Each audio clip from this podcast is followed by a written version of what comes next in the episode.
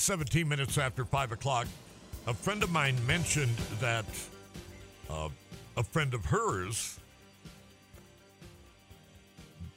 had heard something about BRICS, B R I C S.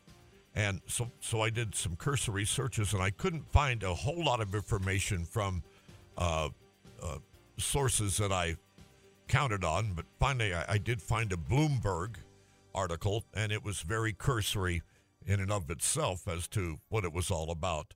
But uh, anyway, we thought, well, I, have heard Dr. James Caton, a professor of economics at NDSU, on with the afternoons live previously, and I thought, why don't we have him on here? Welcome to the Drive Time News Hour, Doctor.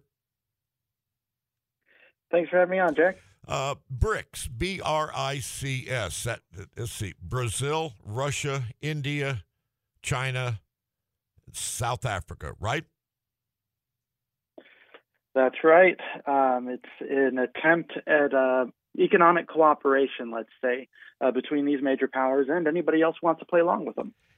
Is BRICS, were it to happen, is that a uh, is it an attempt to offer an alternative to the dollar or to uh, remove the dollar as the main means of economic pursuits? Yeah, well, that's that's a good question. I think initially it's an attempt at economic co- cooperation. This includes monetary cooperation in the same way that there exists the International Monetary Fund that that oversees uh, um, investment in certain activities. Um, you know, certain developing countries. Uh, they also want to promote that sort of uh, uh, investment in their own sphere of influence. So they have a, a, something analogous to the IMF. Um, they're also talking about having um, uh, trades being uh, engaged in, in their own currency. So, say, for example, oil. Um, Russia has been making the news lately because those who are willing to trade with Russia are also willing to not use the dollar. Those tend to be those BRICS partners. Mm-hmm. Well, I think I also no, I did read that Canada and Mexico had at least been invited to talk about it uh, uh, with them. Have you heard that? And what would the implication be for that? Well, so that that's right. I think uh, they'll take as many cooperators as they can get. This is very much a geopolitical issue. It's not just an economic issue.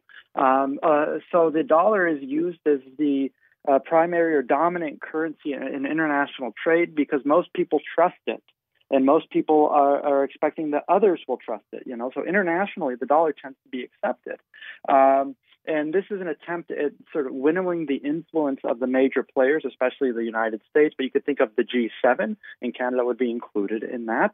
Um, and you must understand that uh, the BRICS countries themselves are part of the G20. So uh, basically, this is like a faction of countries that want to develop a nexus of economic cooperation and power, and they want that to get as large as it can get. How will that influence the dollar? Well, certainly it would be a competition with them. The big problem is trust between these nations. It's not clear they can develop the trust infrastructure.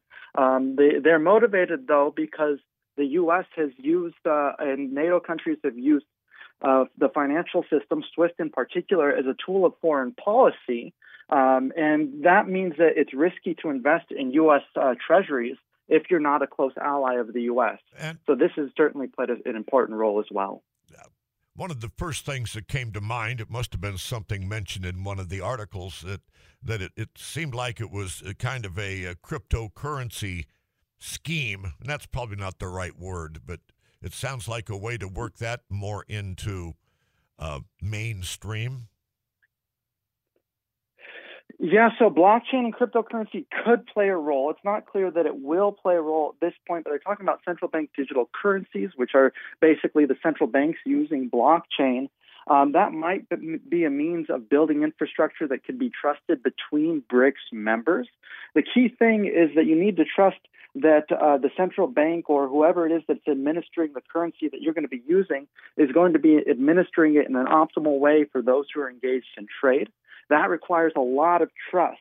Uh, blockchain could facilitate trust because blockchain is secure, and if everybody believes and trusts the blockchain system that they're using, um, then then that problem would be believed to be uh, uh, resolved or at least ameliorated. Would would the value of The- cash would the value of cash be downgraded, so to speak, if we went to something like that? Yeah, if you use something other than the dollar, you're you're decreasing demand for the dollar. Um, but how much is that decrease in demand? Well, these are large countries, no doubt.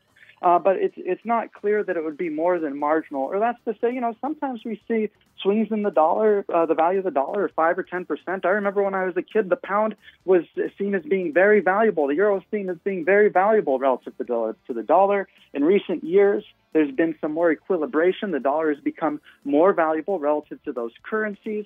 The same sort of thing here. You can have a modest shift, but it's not clear to me at all that this would be a destabilizing factor absent some sort of other geopolitical shifts um, that would be very much political, not purely economic. Dr. James Caton, NDSU professor of economics at uh, and we want to thank you for joining us, and I look forward to hearing you again, maybe sometime here in the Drive Time News Hour, or certainly on afternoons live now and again.